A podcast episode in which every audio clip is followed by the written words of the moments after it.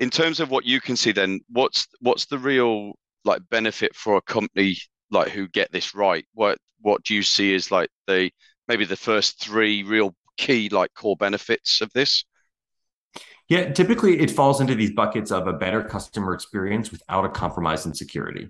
And often many companies are dealing with the costs of fraud or security, vulnerabilities or of uh, network access vulnerabilities. And it affects how companies engage with their customers, but it also we're increasingly realizing affects how companies interact with their employees.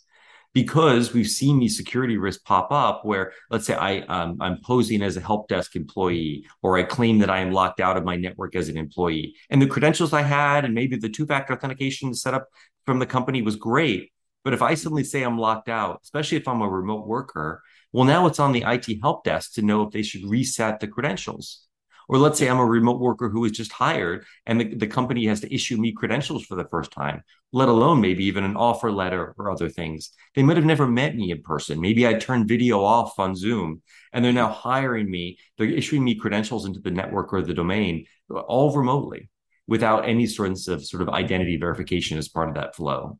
And so we have a solution that slots in really nicely there and cuts down on those, those sort of fraud potential vectors for a new hire of employees or employee lockouts.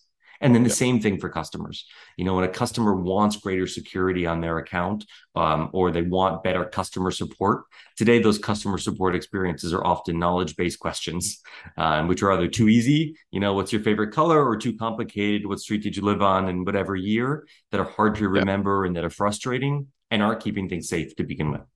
And so we we found this nice merger by using someone's government issued ID matched to a selfie in a re-verifiable way that balances security with experience. Uh, I mean, that sounds sounds great. I mean, from personal experience, like the amount of passwords and and like usernames I've set up in the past has been it's just it, it's unfathomable how how to keep and it's it's unmanageable. It's really so. Then I just end up resetting everything. So when I go onto a phone call with a help desk, like you've said, I end up going through questions that I set up years ago and then don't have that option. But to, to be able to do that would be fantastic. Uh, many people, many people, by the way, we've learned have approached passwordless doing exactly what you said. They simply reset their password every time. Yeah. And arguably technologies like Magic Link and things, that's how they bring the convenience element, arguably not the security element, but simply it's a password reset button every time.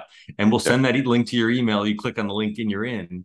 And yes, it's passwordless, but you're simply shifting the burden of verification to how you're accessing that email account in the first place. And then again, also, you don't necessarily have the security benefits of knowing who's really behind the screen. Again, you're verifying the equivalent of a device, or in that case, just access to an email account. That's the gold standard today for passwordless, and it's it's just simply not sufficient. Yeah, absolutely. I completely agree. Completely agree. Um, and, and like we've sort of it sort of like melts into what we've just been talking about, really, in terms like help desk and customer support, because like you said, the burden is passed on to them because and they don't know. That's and w- what we're finding is exactly the same that they they really don't know who's accessing what, and then actually they're just giving out the credentials without even like that that security wall being there. Um, other than the ones you've mentioned, like what kinds of threat vectors have you like you learned from your customer conversations you have every day? Like what what can we as a community really like within secure data security? What can we learn from them? Yeah, I think one of the biggest has been knowing who your users are, whether they are employees or whether they are customers. And that point of issuing credentials or resetting credentials is unfortunately becoming a really large threat vector um, partly because so much of it revolves around, again, having to trust who's on the other end of that screen, which usually can only be done with their traditionally, at least, with knowledge based questions. And those, unfortunately, aren't sufficient to protect how those credentials are being issued.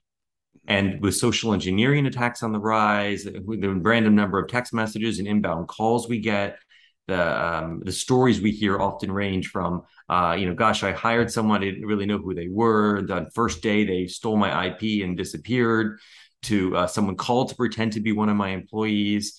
Um, to the most common is you know hey my customers are calling in. I don't actually know if they are my customer when they call. And yet i'm giving them access to accounts and resetting and confirming transfers or claims payouts and insurance or resetting credentials our digital lives are so high value and it requires a high amount of trust in knowing who that user is. And so the point of issuing credentials, resetting access are critical, critical moments that we have to get right.